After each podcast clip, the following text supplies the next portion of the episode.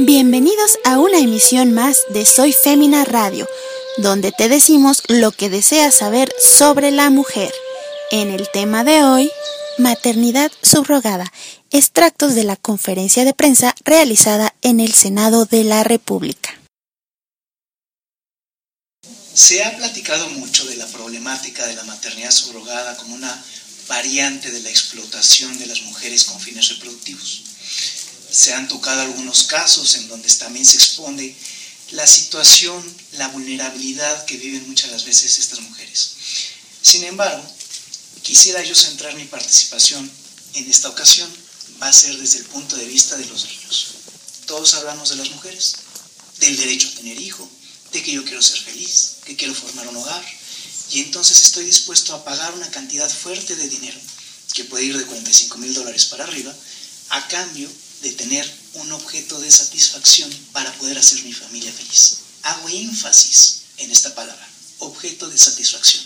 Le estamos cosificando, le estamos quitando la característica de ser humano. Deja de ser un sujeto de derecho para convertirlo en una cosa por la cual yo puedo pagar acá. Quizás a simple vista no vemos la gravedad del problema cuando nos pintan la novela romántica de que es un acto altruista, que siempre se da entre hermanos y que es para ayudar a la pareja que no puede tener hijos. La realidad nos muestra cifras y datos distintos.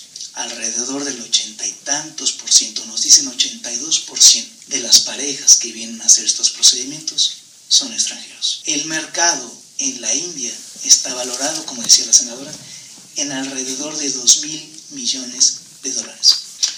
Yo no entiendo cómo una mujer de escasos recursos de Tabasco va a sentir tanto amor y tanto altruismo por una pareja de extranjeros que no conoce y que está dispuesta a aceptar un pago a cambio de la entrega de un hijo.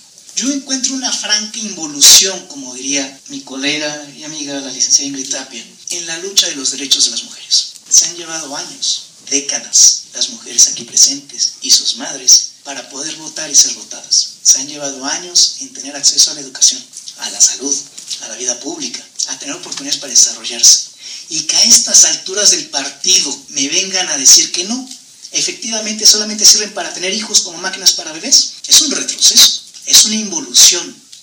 Hay una investigadora en Alemania que se llama Karin Schur. Esta investigadora dice que el caso de México no es un caso aislado, estamos en presencia de un mercado global que se mueve con mucha rapidez para encontrar nuevos nichos de negocio. De suerte que si en la India se restringe, se van a mover a Nepal, a Tailandia. Y si viene un sismo en Nepal y quedan atrapadas las mujeres y solamente rescatan a los niños y dejan a las mujeres entre los escombros, y viene la restricción en Nepal, o viene la restricción en Tailandia, como sucedió a través de, del caso Gami, que platicaban también hace ratito, en donde devolvieron a un niño por tener síndrome de Down. Entonces, ese mercado, como lo han apuntado varias de las fuentes de los medios periodísticos de Australia, busca un nuevo nicho y se mueve con rapidez.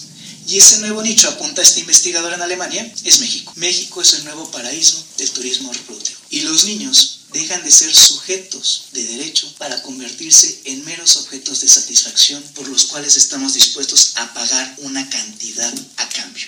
Poco se habla de los derechos de los niños en esta situación. Está, por ejemplo, el caso del bebé Manji o el caso de las gemelas Menison de Francia. ¿Quién se pone a pensar en el derecho a la identidad, a conocer el origen, a la nacionalidad de los niños? Hay niños que se quedan atrapados sin actas de nacimiento. Hay niños que se encuentran en un limbo jurídico, en un limbo que no tiene regulación, en un limbo que tiene una jurisdicción concurrente, a lo mejor entre Estados Unidos, Japón y la India, a veces entre Francia, México y Estados Unidos, niños que se encuentran atrapados entre los sistemas jurídicos por los cuales están pagando. ¿Y quién se pone a pensar en cuál es la situación de estos niños cuando realmente quieren saber de dónde vienen y quiénes son? ¿Quién se pone a pensar en la crisis que pueden llegar a tener, en la afectación psicológica que pueden llegar a tener? Cuando al llegar a la adolescencia entran a sitios, en páginas en el internet como anonymousUS.org para buscar quiénes son sus medios hermanos, quiénes son sus verdaderos padres, quiénes son sus familiares. ¿Quién se pone a pensar en estos derechos? Quizá es porque efectivamente estamos considerando la posibilidad o nos estamos haciendo a la normal idea de que los niños pueden ser objeto de contrato. Pero quizá sería bueno apuntar que es una involución también desde el punto de vista jurídico que prohíbe la adopción entre particulares precisamente para evitar el pago a cambio de los niños. ¿Por qué prohibimos la adopción entre particulares? ¿Por qué prohibimos el tráfico de menores? Y estamos dispuestos a aplaudir el pago antes de que nazca. Entonces la pregunta es, ¿vale antes de que nazca el pago y después es tráfico de menores? ¿O es que estamos pisando una delgada línea entre la trata o el tráfico de menores? Gracias. Reportó para Soy Fémina Sara Arellano. Para más información visita soyfemina.mx y síguenos en Twitter a través de arroba soyfeminamx y en facebook.com diagonal soyfemina.